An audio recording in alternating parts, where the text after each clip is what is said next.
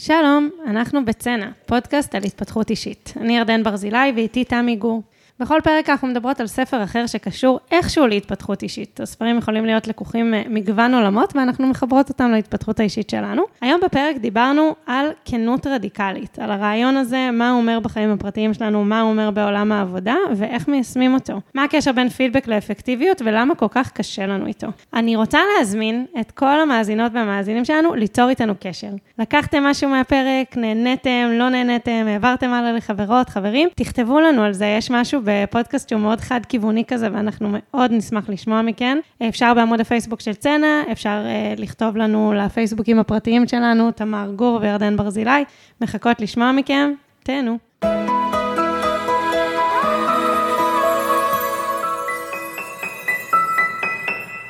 אהלן תמי. היי ירדן, היום הבאתי ספר שהאמת היא שלא שמעתי עליו, הוא תפס אותי בחנות ספרים, נכנסתי לסטימצקי לפני כמה זמן, ראיתי את הספר, שהשם שלו זה כנות רדיקלית, תפס אותי, כי לי יש, אה, יש לי יחסים עם אה, כנות ואותנטיות, וזה ספר הזה ככה תפס אותי. אני אגיד רגע, בגדול, זה ספר על ניהול. אני כמובן לא קראתי אותו כספר על ניהול, אבל אה, זה ספר על ניהול. מי שכתבה אותו זו קים סקוט, וקים סקוט הייתה בתפקידים בכירים שונים. שונים אה, בדרופבוקס וטוויטר ובגוגל ובאפל, אה, והיא מביאה הרבה מהניסיון שלה של העבודה בחברות האלה. הספר מחולק לשני חלקים בעצם. החלק הראשון הוא חלק יותר תיאורטי שהיא מסבירה את המונח, ובזה אנחנו נתעסק גם בפרק, כי זה מה שעניין אותי. החלק השני, אני כן מאוד מאוד ממליצה למי שעוסק אה, בניהול, לקרוא אותו, כי היא מביאה המון המון דוגמאות מהשטח. וממש פרקטיקות עבודה, שוב, עם הכנות הרדיקלית, אבל אה, זה בכלל נכון לניהול. שכמובן, כמו שאנחנו תמיד אומרות, זה לא רק ניהול, זה מערכות יחסים באופן כללי. ואפשר לקחת את זה כמעט לכל תחום בחיים בעיניי. זה גם מה שתפס אותי. כי כמו שאת יודעת, אני תמיד, אה, כשאני צריכה להגדיר מה אני עושה, אני כל פעם אומרת לך שיש לי ככה קושי בין מה שאני עושה לבין מה שאני יודעת שזה בעצם הבסיס, ואני תמיד מדברת על זה שאני עובדת בעצם על אה, אינטראקציה אפקטיבית בין בני אדם. והספר שלה הוא מאוד כזה, כי היא הולכת למקום האפקטיבי, בגלל שזה קשור לניהול. אז היא מצד אחד מאוד מאוד ממוקדת אפקטיביות, ומצד שני היא מאוד מאוד מאוד ממוקדת יחסים. והבסיס לכל הדבר הזה, שהיא כל הזמן חוזרת ומזכירה אותו, זה אכפתיות אמיתית. שום מתודה, שום טכניקה, שום דבר לא יעבוד, אם לא, באמת אכפת לכם. וזה הרבה פעמים יעשה את ההבדל בין הצלחה לבין אי הצלחה. אז אה, תכף אני אספר יותר. כן, אני אגיד אנקדוטה נחמדה, הרעיון שלה לספ... לשיטה בכלל ולספר התחילה פה בישראל, בביקור שלה בישראל. אה, היא באה במסגרת העבודה לאיזושהי חברה, אה, והיא שמעה מנהל צועק על אחד העובדים שלו, אה, ואומר לו, העיצוב הזה היה יכול להיות פי 15 יותר טוב, רגע, אני רק אגיד, זה תרגום חופשי, כי אני קראתי את הספר באנגלית. העיצוב הזה היה יכול להיות פי 15 יותר טוב, אתה יודע שיכולת לבנות את זה יותר טוב. עכשיו אני צריך להוציא את החלק הזה, להתחיל את הכל מחדש, ואיבדנו חודש עבודה בגללך, ובשביל מה? מה עבר לך בראש? והיא הייתה בשוק. אבל היא ראתה אז שלא קרה מה שהיא דמיינה שיקרה, בתור אמריקאית שבאה ורגילה שלא צועקים ולא מדברים ככה, ולא קרה מה שהיא חשבה שיקרה. במקום זה, זה עשה פתח לשינוי, וזה כן דרבן את העובד אה, להשתפר, וזה כן היה גם פתח, אגב, לשיחה. ואחד הדברים שהיא באמת אומרת, זה שצריך לעשות לזה התאמה תרבותית, אבל זה מה שהדליק אצלה את הנורה הזו, כאילו, של כנות. זה דבר שמצד אחד קשה לנו, ומצד שני מאוד מאוד משמש אותנו. להמשיך? כן, כן. אוקיי.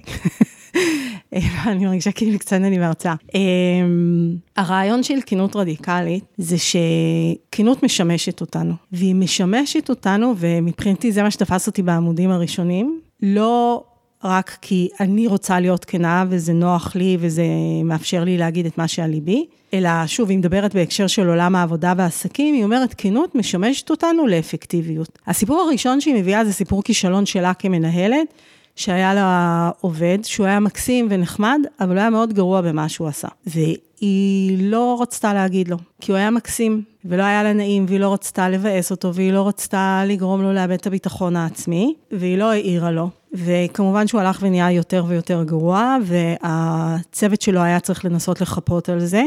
אה, וזה יצר תסכול גם אצלה וגם בצוות, וזה גם עלה להם במחירים ממשיים בעבודה, עד שבסוף היא פיטרה אותו. ומה שהיא אומרת, היא אומרת, הטעות שלי הייתה שלא אמרתי לו בכנות, כי כשלא נתתי לו ביקורת, א', מנעתי ממנו את ההזדמנות לשפר.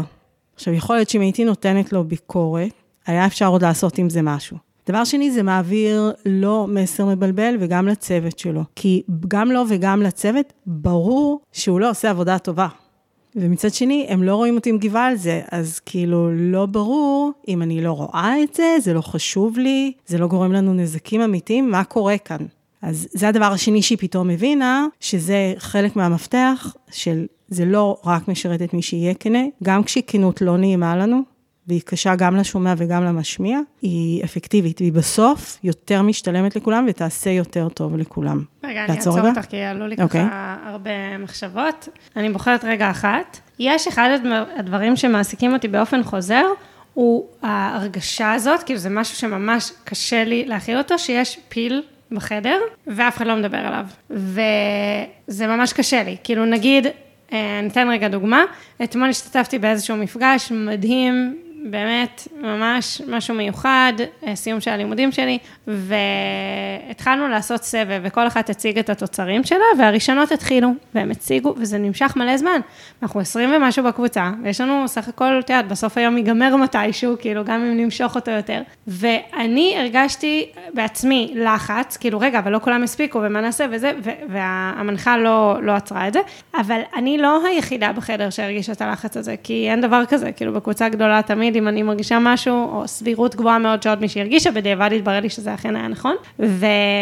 וכשיש את זה, כאילו את ההרגשה הזאת שיש בחדר משהו והוא לא מדובר, זה מכניס אותי לסטרס וזה ממש קשה לי. אז נקודה אחת היא זאת, כאילו, את אומרת, היא לא אמרה, האם היא לא שמה לב? הרי היה פיל בחדר, היה, היא הרגישה, היא ידעה, הוא לא עובד טוב, הצוות ידע. אז אחד מהדברים שבאמת אני חושבת עליהם, אין לי איזו תשובה מוחלטת לגביהם, זה באמת אה, זה שבתקשורת פתוחה וטובה, כמעט תמיד מדברים רגע על הפיל בחדר.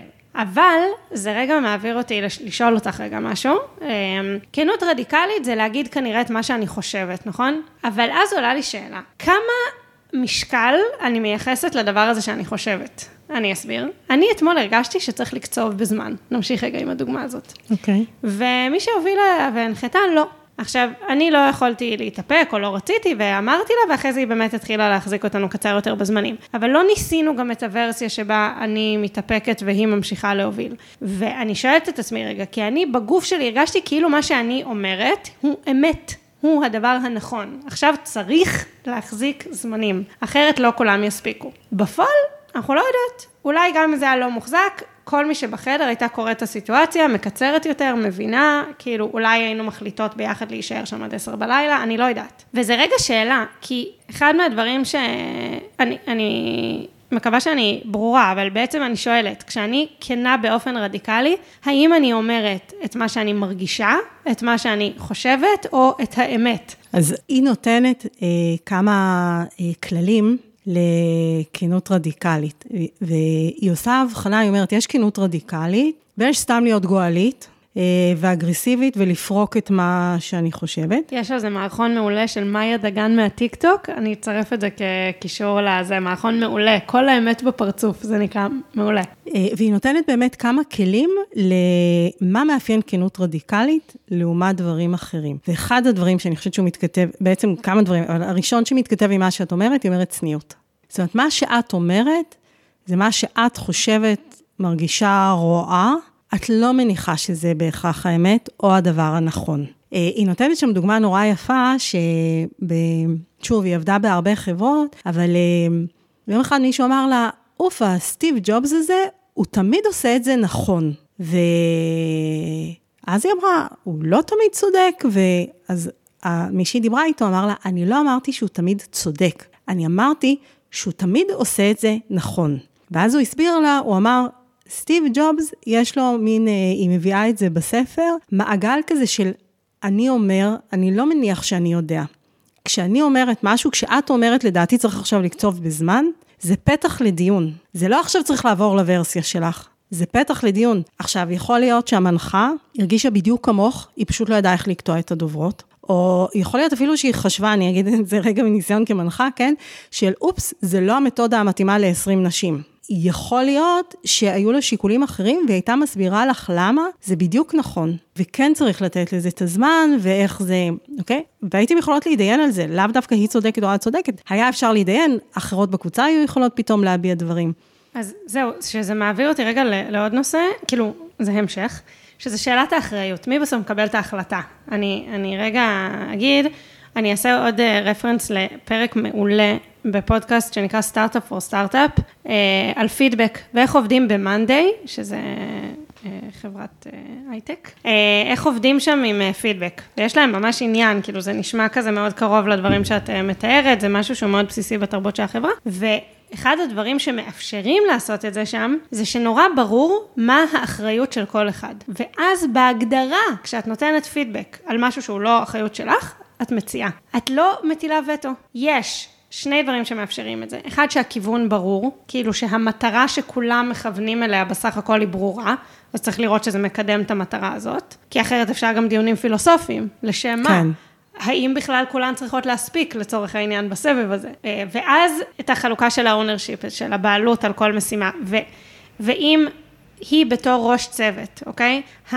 או מנהלת, המשימה שלה היא לעזור לעובדים שלה לעשות את העבודה שלהם בצורה הטובה ביותר, ולכל אחד נורא ברור מה הדבר שהוא אחראי עליו, ולאן הדבר הזה אמור להביא את החברה בטווח הרחוק או הקצר, או לא משנה, זאת אומרת, בסך הכל, במכלול שלה. אז היא יכולה להחליט לפטר אותו אולי, אבל, אבל בדרך לשם היא פשוט תגיד את דעתה על ההתנהלות שלו, או תציע רעיונות אחרים, ולא תגיד כן ככה, לא ככה, והוא ייקח יפנים את הפידבק הזה שהוא קיבל, את הכנות הרדיקלית שהוא קיבל, אתה לא בכיוון, זה לא רעיון טוב, זה בטוח ייכשל, או מה שזה לא יהיה. ישב עם עצמו, יעשה עבודה ותהליך, יחשוב, אולי באמת מה שעשיתי לא, לא מצעיד את הארגון קדימה לעבר היעד שאנחנו הולכים אליו, ואגב, שוב, זה גם יכול להיות בכל פורום, כן? זה ממש לא חייב להיות בארגון. גם עלה לי דוגמה מתוך משפחה. נגיד, לעבר מה אנחנו צועדים? האם אנחנו צועדים לעבר uh, היכולת לחסוך מלא כסף כל חודש, או האם אנחנו צועדים לעבר, uh, uh, לא יודעת, התנהלות כלכלית מסוג אחר, לא, לא עולה לי עכשיו דוגמה. ואחרי שהגדרנו יחד את המטרה, או כל מי שאמור להגדיר את המטרה, לאו דווקא להגדיר אותה יחד, נבחן לאורה את ההתנהלות. כאילו הפידבק, הפידבק כשהוא מקצועי, הוא צריך להיות בקונטקסט. זה נכון, ולא הבנתי, את אומרת אחריות של מי, בסוף אני כמנהלת בכירה, עדיין האחריות יושבת עליי ולא רק על התת צוותים שלי. כן, אבל אוקיי, בואי ניקח לדוגמה בפודקאסט שלנו, אוקיי? יש לנו אחריות משותפת על, ה, על הפודקאסט, אוקיי? שתינו אחריות על הפודקאסט, אבל את נגיד אחראית על העריכה, נכון? יש לנו חלוקת תפקידים, או אני, בתיאוריה לפחות, אחראית על הקריאה של הספרים. כן. ואז אם אה, אני נגיד הגעתי אה, עם ספר, אה, ספר נורא לא מתאים לפודקאסט, או לא מוכנה לפרק, אז את יכולה לתת לי פידבק על זה, אוקיי? או להחליט לא להמשיך לעשות איתי את הפודקאסט. אבל בסוף, אני אצטרך לקחת את הפידבק שלך, לעשות איתו את העיבוד, ואת הדבר שהוא אחריות שלי, לעשות אותו בצורה טובה יותר. אני לא בטוחה שאני מסכימה איתך, או שאני עד הסוף לראות לרע, כי אני, קודם כל, ביני ובינך אין היררכיה. ובמקומות נכון, לא, שבהם לא, יש היררכיה, כן. אני חושבת שזה קצת אחרת, כי היררכיה משרתת דברים מסוימים, ומעבר לזה, כן, בסוף כן תהיה עליי האחריות. יש, יש מודל בייעוץ ארגוני שהוא מודל של בדיוק חלוקת תפקידים ושיתוף בין מחלקות וזה, זה נקרא רצי, זה R-A-C-I, אה,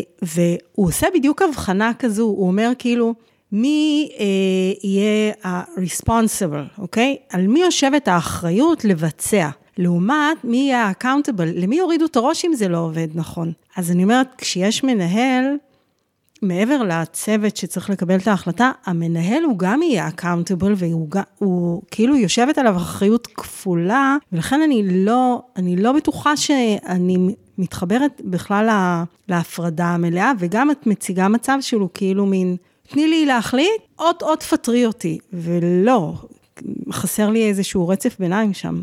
לא, רגע, אם יש לך משימה לשווק משהו, אוקיי? ויש איזה שהם יעדים וכיוון שהוסכמו מראש, ואת מתחילה, ואת עושה את זה בצורה לא טובה. נניח אני המנהלת שלך, ואני אומרת לך, תקשיבי, פה זה נכשל, לדעתי פה את לא בכיוון, זה רעיון גרוע, ופה לא ביצעת את הרעיון הטוב בצורה מספיק טובה. ואז את לוקחת את זה, אוקיי? מה, אני לא גם ככה אני לא מחליפה אותך. אם אני מחליפה אותך, אנחנו עושות פה טעות ניהולית, כי לשם מה את ואני פה. כאילו, אם לא צריך אותך, אני אעשה את העבודה. אם את פה בשביל לעשות את העבודה שלך, אז את אמורה להיות מסוגלת לעשות את החשיבה הזאת גם. אז היא למשל אומרת שאחד המרכיבים הקריטיים המשלימים לכינות רדיקלית זה דווקא הדרכה.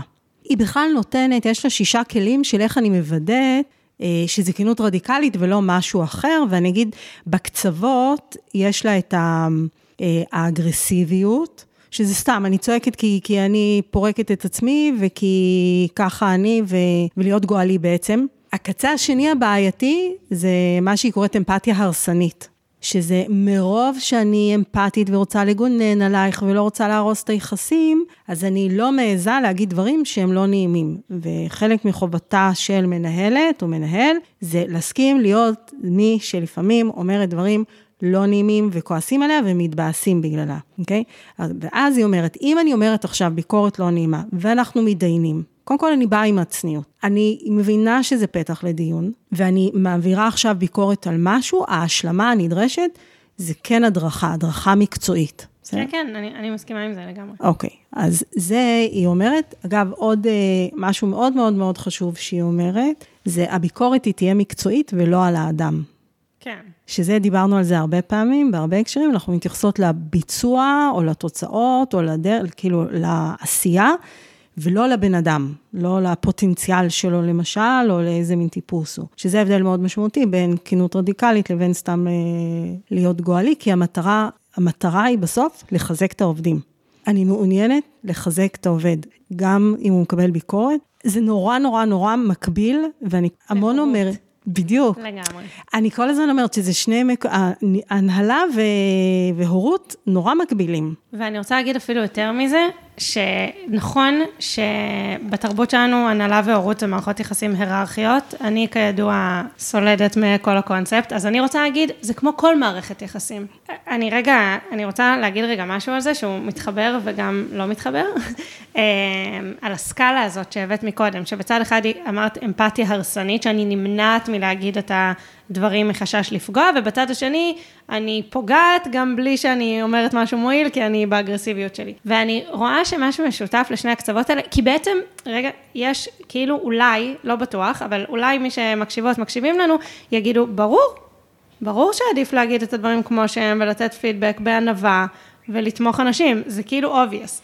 ועם זאת, זה לא. אז למה זה לא? אז עלתה לי איזושהי מחשבה על הקושי הזה, בעצם איפה המיקוד. יש פה שני דברים שעלו לי. איפה המיקוד? אם המיקוד הוא בי ובצרכים שלי, אז נכון, אני נמנעת מהאי נעימות הזאת שבלהגיד את המשוב הדורסני הזה, סלאש אני נמנעת מלהתאפק ולעצור את עצמי כשאני זועמת. ו- ופשוט להוציא את זה על, ה- על הבן אדם. ובאמת, זה, זה מעניין רגע להביט בדבר הזה, לא כ... איזה סוג בן אדם אני, או מה תפיסת העולם שלי, אלא דווקא באופן יותר מורכב. כי לפעמים, גם אם תיאורטית, אני מסכימה עם הדבר הזה. לפעמים נגיד, אני, הפחד משתלט עליי, ואני לא מצליחה להגיד את הדבר הכנה, למרות שאני יודעת שזה הדבר הנכון, אבל אני, יש לי איזשהו משהו שאני סוחבת אולי מהילדות שלי, או לא יודעת מה, ש, שהוא מעורר בי אימה בדבר הזה, בפחד מעימות, בפחד שלא יאהבו אותי, את יודעת, משהו שקשור בתחושות דחייה שלי, או באמת... אה, משהו מגונן, שכאילו אני חושבת שאני מגוננת על הבן אדם, ותכלס כאילו אני לא, כי בעצם אני מונעת ממנו צמיחה, ו... בדיוק, זה מה שהיא מדברת עליו. אז יש כאילו גם את הדבר הגדול, כאילו שבאופן עקבי נגיד קשה לי, יש אנשים שקשה להם נגיד להתאפק ולא לשגר את הזעם שלהם, ויש אנשים שקשה להם להיות בעימות, ויש, זה כאילו דפוסים, אבל יש גם את הרגע, את הנקודה הזאת עכשיו בזמן. נתתי לך משימה ופישלת בה, ועכשיו אני כועסת, ואני רואה אותך באופן שחור, ואני לא מצליחה להגיב, להגיב באופן ענייני רגע למשימה הזאת, אני רק רוצה נגיד שלא תהיי פה, או אני רק רוצה רגע להביא, חלילה, לא, לא, לעולם לא, אבל כאילו, בתור מנהלת, אני, אני יכולה לדמיין סיטואציה כזאת, שנגיד הזעם הוא ממש משתלט, או לחילופין, באמת, וואי, את, את כזאת מקסימה, וכל כך נעים לי איתך, ומה עכשיו, כאילו, מה עכשיו ליצור עימות, או איזה יום יפה היום, או בדיוק יש איזה מפגש של החברה, משהו כיפי עוד שבועיים, ואני, קיצר, זה קטע, כאילו מצד אחד זה שריר. זה קטע. זה שריר ממש, ממש, וצריך לעבוד על זה כל הזמן. אני עובדת בדבר הזה, גם בענווה, אני יותר אוהבת את המילה ענווה מצניעות, כי צניעות היא מתקשרת אצלנו בחברה עם עוד כזה, הרבה דברים שקשורים להוצאת כסף, או ללבוש, או זה, וענווה יש לה אוקיי. איזשהו הקשר יותר אה, ספציפי. וגם, זה כאילו, אני אומרת, התפיסת עולם היא לא מספקת פה, צריך רגע להביט, כאילו, את מבינה מה אני מתכוונת? כן, וזה זה נכון. מה שבא לי לענות לך, נכון, אנחנו אנושיים. אנחנו יכולים לדעת שדברים מסוימים הם מאוד יעילים, ועדיין לא תמיד נצליח לעשות אותם. גם בספר, אגב, היא מדברת על מה מונע מאיתנו להיות בכנות רדיקלית. וזה נכון, זה יכול להיות פחד, זה גם יכול להיות דברים הרבה יותר פשוטים. אני לא מוצאת כרגע כוח אדם. אני בחוויה של אני לא יכולה להרשות לעצמי לאבד עובד, ווואלה, אני אוכל את העבודה הלא טובה שלו, כי... אוקיי? או אני לא מאמינה שיהיו יכולים להשתפר.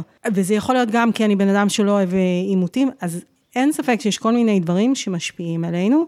אין לי, אין לי איזה פתרון קסם, כן? זה האנושיות. אני חושבת שככל שאנחנו יותר מודעים, אה, אני מאוד מאמינה שאנחנו צריכים, שוב, בהקשר של הורות, ניהול, אה, כל דבר, בכלל קבלת החלטות, קודם כל לזהות על עצמנו. להבין מה קורה לי כרגע מול הדבר הזה? ומה מניע אותי.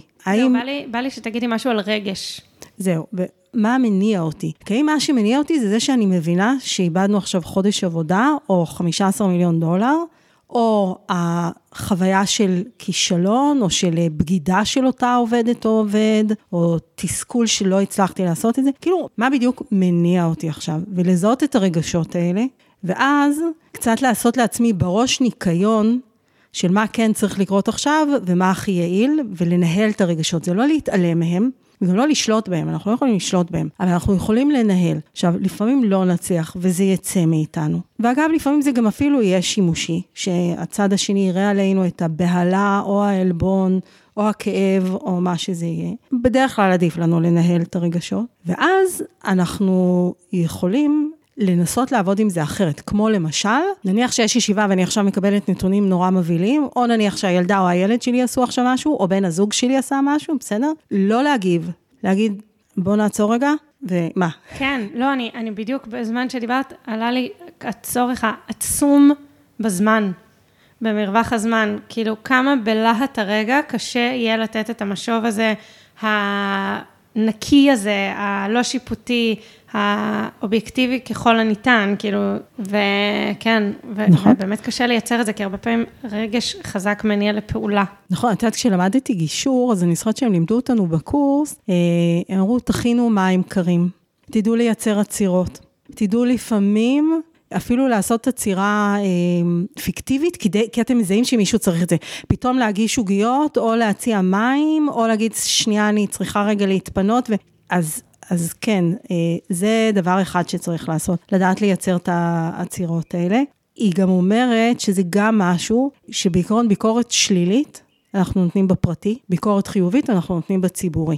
כן, וזה גם, אם אנחנו מרגישות שאנחנו עכשיו רוצות לתת, וכן, לפעמים אנחנו גם במודע נרצה לתת את הביקורת מאוד חריפה, לזכור שזה לא יכול לקרות עכשיו בישיבת צוות כשכולם שומעים. אם זה כלל שאני מפנימה, כמו שאמרת, זה שריר שצריך לתרגל אותו, אבל זה כן יכול לעזור לנו שאני יודעת שזה לא אופציה שאני אגיד את זה כרגע כאן. כן? זהו, אז, אז אולי תגידי גם משהו על הצד שמקבל את הכנות הרדיקלית. אז קודם כל, אה, אפרופו מקבל, היא אומרת שהדבר הראשון שצריך לעשות אה, כמנהלים, ואני אגיד שוב, הרי אני לא מביאה את כל החלק של הספר של זה בניהול, מבחינתי זה, אנחנו מדברות על מערכות יחסים, כן? זה קודם כל להיות הצד שמקבל. אני צריכה לייצר תרבות ארגונית, משפחתית, של מערכת יחסים, של כנות רדיקלית, וזה אומר שלפני שאני אי פעם אתן למישהו משוב כזה, אני קודם כל אראה שאני מבקשת את זה. עכשיו, גם בתור הצד המקבל, אנחנו נצטרך לנהל את הרגשות שלנו. וואה, ועוד איך, יש לי סיפור. טרי טרי. אוקיי, אני מתהלכת בעולם, עד, התהלכתי עד לפני שבוע עם איזושהי תחושה לא ברורה לגבי עצמי. אני אסביר. שמעת כבר, אבל לא נורא. מצד אחד, אני יודעת שאני בן אדם שממש מפנים משוב ומשתנה וראש פתוח, באמת, כאילו, אני רוצה לקוות שמי שמאזינות, מאזינים לנו, רואים את זה, שומעים את זה לאורך הפרקים של הפודקאסט, את אומרת דברים, אני חושבת, אני זזה, אני משתנה, באמת, ממש. אני יכולה להעיד. אוקיי. ומצד שני, יש סביבי אנשים שמבחינתם אני לא מקשיבה. ולא התקבלתי למקום עבודה שממש רציתי השבוע, והם נתנו איזשהו משוב, זה היה משהו מאוד ספציפי לתפקיד הזה של, שלא התאים, וסך הכל הם כזה ממש פרגנו לי, ואז בשיחה, שזה היה באמת כל כך יפה מצידם, כאילו התקשרה לתת לי משוב על למה לא התקבלתי, והיא עשתה את זה באמת בצורה גם מכבדת וגם עניינית, אגב, כנות רדיקלית, חבל על הזמן. ממש יפה. ממש. ואז היא אמרה לי, וגם, אני לא בטוחה שהתרבות של הפידבק פה תתאים לך, ואז קטעתי אותה, זה היה בטלפון, קטעתי אותה ושיגיד לה, אין לי בעיה עם פידבק. ואז היא כזה אמרה לי, אה, תראי, לרוב האנשים יש בעיה עם פידבק, ואני כזה, כן, נכון, אבל אני מודעת לזה, נכון, זה לא קל לי, אני מודעת לזה, אני עובדת על זה. עכשיו, תוך זה כדי... זה מה שנקרא לממש באותו רגע. לא, זה היה ממש, המומנטס כאלה, קלטתי תוך כדי שעשיתי את זה, וסיימנו את השיחה. ואז אה, רציתי עדיין את העבודה, אז אה, אמרתי, אכתוב להם מכתב, ורציתי להתייחס לנקודות שעלו, כאילו. אז התייחסתי לנקודה הראשונה, שזה היה באמת משהו ספציפי, טיפה פחות רלוונטי עכשיו, והדבר השני של הפידבק. עכשיו, התחלתי לנסח את זה, ואז אמרתי, טוב, רגע, רגע, רגע. לא שאלתי מספיק שאלות, להבין לעומק, כאילו, על מה הן מדברות. אז קודם כל, אם אני רוצה להראות שאני יודעת לקבל פידבק, אז בוא רגע, כאילו, אני אשאל את השאלות, במקום להגיד לה... אני אזמין פידבק. בדיוק. אבל הדבר השני, זה שממש נפל לי האסימון, ממש שמתי לב. כאילו, ממש, זה קרה ברגע, וזה קרה בזכות השיחה הזאת, ואז בדיוק התכתבתי איתך, וכמעט באותו רגע אמרת לי את אותו דבר, שבאמת האינסטינקט הראשוני שלי בהמון המון המון מקרים הוא להדוף. אחרי זה, אני עושה מלא עבודה, אני כאילו ארגע, לא כאילו, אני ארגע, אני אקח נשימה, יום, יומיים, שבוע, חודש, כמה זמן שזה ייקח לי, תלוי בדבר, ואז אני אתיישב, ואני אגיד לך, אוקיי, אני רוצה לשמוע על זה עוד. עכשיו, לפעמים זה קורה לי ממש מהר, לפני שנים, שנים, שנים, היה לי ריב עם גיסתי ברמת צעקות, זה לא דבר שקורה לי הרבה, ממש צרחתי, יצאתי מהחדר, לקחתי כמה נשימות, חזרתי, התיישבתי איתה על המיטה, התיישבתי לידה על המיטה, אמרתי לה, אוקיי, אני מקשיבה. היא אמרה לי, לא, אי אפשר, את לא רגועה עכשיו, אמרתי לה, לא, לא, אני, אני יכולה. עכשיו, לפעמים זה לוקח לי קצת יותר זמן. יש דברים שאימא שלי אמרה לי, שאחרי שנה יכולתי לבוא ולהגיד לה, אוקיי, עכשיו אני יכולה להקשיב. ו... זה היה ממש להבין שעבורי נגיד, יש לי ברגע האמת מאוד קושי. ושזה אנשים שהם מאוד קרובים אליי, אני יכולה לעזור להם, לעזור לי לקבל את המשוב, ולהגיד להם איך נכון לי לקבל אותו, כאילו, לי יש איזושהי התנגדות שאומרים לי מה לעשות. איך שזה מתחיל לתפוס צורה של אני יודעת מה לעשות, תעשי ככה וככה, אני הודפת את זה. עכשיו, אחרי זה אני נזכרת שזה שמישהו אמר לי מה לעשות, זה, זה לא מה שאני חייבת לעשות את זה, זה לא מה שאני חייבת לקבל את זה, בטח לא על החיים שלי, פה אנחנו עוד מדברות על מערכות וזה. פידבק על, עליי, כנות רדיקלית על דברים שלי שאפילו לא נוגעים אלייך. כן, אז, אז אחרי האינסטינקט הזה שכאילו יורד לי רגע. הם לא יכולים להגיד לי מה לעשות, זה בסדר, אני יכולה להקשיב, אני יכולה באמת להקשיב ולשאול שאלות. אז זה אגב היכולת שלי אה, להתמודד עם כנות רדיקלית, וזה היה, תקשיבי, הלוואי ואני אמשיך להחזיק את הזיכרון הזה ולהיות בתשומת לב לדבר הזה, כי זה ממש משתלט עליי. כאילו ברגע הזה עולות לי טונות של התנגדויות, זה שוב, אנחנו יכולות לעשות איזה פסיכולוגיזציה לזה, בלה בלה בלה, ילדות, אבל באמת, אפילו בלי להבין את זה, ממש להרגיש, אימא שלי כל הזמן מזכירה לי, בגוף, איפה זה בגוף?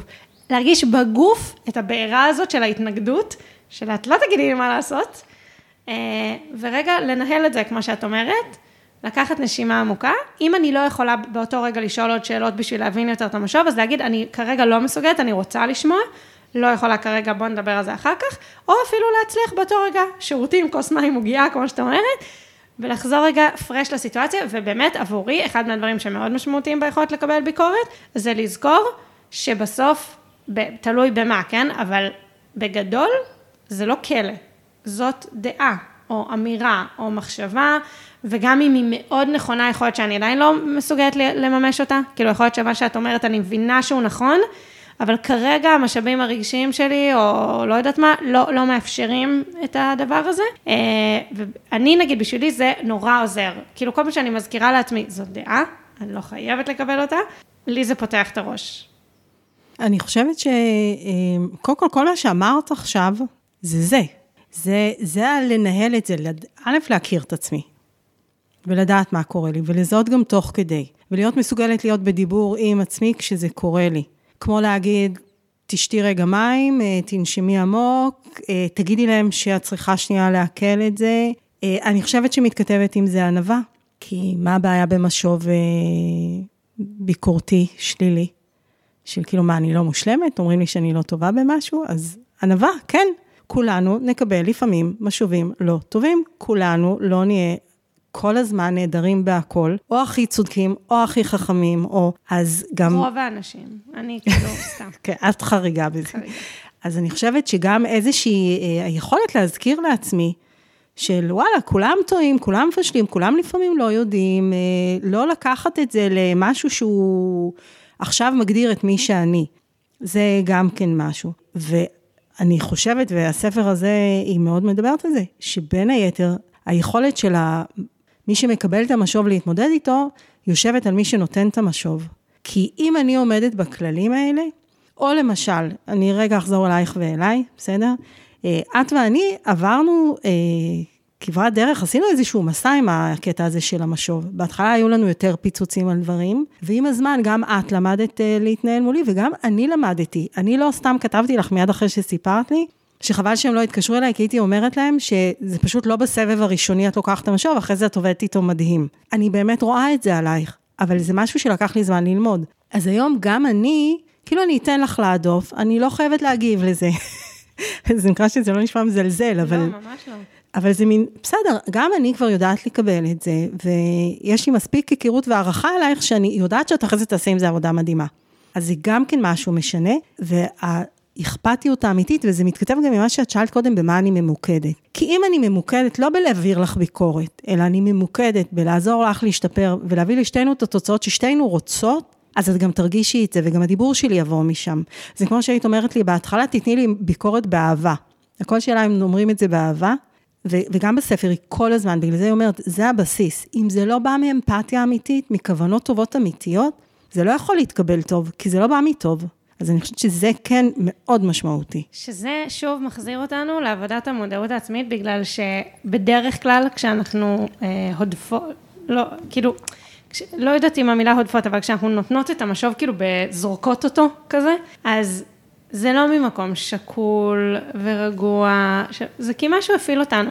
וזה, עכשיו, את יודעת, זה לא טוב, אבל זה גם לא יפסיק לקרות. כאילו, אני יכולה לפעמים, לפעמים אני אומרת לילדים שלי דברים שהם לא רציונליים. כאילו, אני אומרת להם, אה, לא יודעת, פתאום אני אומרת להם, אה, עכשיו אתם לא הולכים אה, לשום מקום עד שאתם לא מסדרים את החדר, וזה לא איזה משהו עקבי ובשגרה של הבית שהם יכולים להבין אותו. אז זה צד אחד. צד שני, זה שלפעמים אני יכולה להגיד את הדבר הענייני והנכון לעשות בלי להסביר אותו. כאילו, יש מנעד של התנהגויות, נכון. שהן לא הדבר הכי רצוי לסיטואציה, והן אנושיות, ואני חושבת שבשבילי חלק מהמסע בעבודת מודעות שלי, זה מצד אחד לצמצם את מספר הפעמים שבהם אני מופעלת, ואת העוצמה שבה אני מופעלת, ולהצליח לעשות את הדבר שהוא מיטיב עם הסיטואציה. ובאמת לפעול מתוך אהבה, ולא מתוך איזה חוסר שלי או אוטומט כזה שהוא בדרך כלל של, כן, חוסר כלשהו. אה, ומהצד השני, בשבילי זה גם לקבל את זה שזה תמיד יהיה. כאילו, נכון. כמה שאני לא אעבוד על עצמי, יהיו לי עוד נקודות עיוורון ועוד מידות נקרא לזה, או אנושיות. שההשלמה לזה זה היכולת להתנצל. וואי, ממש, יואו, זה חשוב, זה אימא ל... שזה תיקון מאוד משמעותי, והיא אומרת, וזה מביא כאילו לעוד מרכיב שהיא מדברת עליו, היא אומרת, לדעת להתנצל זה סופר חשוב, אבל גם ההתנצלות, היא צריכה להיות בכנות רדיקלית. זאת אומרת, אני צריכה לדעת בדיוק על מה אני מתנצלת, לא להתנצל כי בא לי עכשיו ליישר את ההדורים. אני צריכה לדעת על מה אני מתנצלת, אני צריכה שזה יהיה אותנטי, ואני צריכה שהצד השני ירגיש שבאמת אכפת לי. אני חושבת שזה אחד הדברים שממש ממש אהבתי כאן, אהבתי המון דברים, אבל אני המון מרגישה ב... גם בחיים וגם בעבודה. וגם בספרים של עזרה עצמית והתחברות, שכאילו מחפשים מתודות, ומתודה לא עובדת אם אתה לא משנה את ה-state of mind, הלך רוח. אבל רגע, כי אני חושבת, בשבילי שפה זה כלי מטורף, ואני ממש חושבת שיש דברים שאפשר לתרגל אותם מהחוץ פנימה.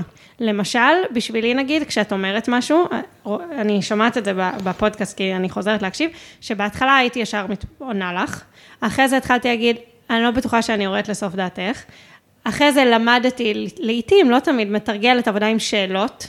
זאת אומרת, יש פה משהו שאפשר לתרגל אותו, נגיד, אה, לגמרי, אבל הרצון האמיתי של החיה להקשיב יותר טוב, כן, אוקיי? נכון. זאת אומרת, זה לא שאת למדת להגיד משהו ואין מאחוריו הלך רוח אמיתי. נכון. זה, זה מה שאני אומרת, זה מה שהיא גם אומרת בספר, ומאוד שמחתי לראות חיזוק ממישהי, שהיא באה כאילו מהעולם הכי תחרותי, הכי עסקי, הכי מהיר, הכי לכאורה קר, וכשהחיבור הזה בין אפקטיביות למערכות יחסים, לכנות, אמפתיה אמיתית, זה, זה מבחינתי המפתח להכל, זה היה לי, וואי, זה בדיוק, זה בדיוק, זה בדיוק. לגמרי. אני מתה על זה. שוב, אני ממש ממליצה לכל מי שעוסק בניהול, בהורות בטוח, אבל בניהול, וגם כעובדים אני חושבת שחשוב להבין את זה, כי שוב, מערכת יחסים היא דו צדדית תמיד. אני אגיד עכשיו במקום המאוד אה, אה, אגוצנטרי, אוקיי? נסתכל עליי. זה נורא אה, נתן לי להרגיש שלמה עם עצמי, אה, לא כי אני עושה את זה כזה נהדר, ואני חושבת שאני משלמת, אלא שאני, לתפיסה שלי, לתפיסה שאיתה אני חיה, שאותה אני מביאה לעבודה. והספר עשה לי בהירות, ואני חושבת שזה חלק אה, גדול בלמידה בכלל, שהרבה פעמים יש לנו דברים, וכשמישהו מגדיר אותם ומסדר אותם, זה עוזר לנו להשלים, זה חזר לנו בפרקים, אה, כן, לא, לא מחדשת. מאוד נהניתי, מאוד ממליצה על הספר, תודה רבה. תודה, תמי.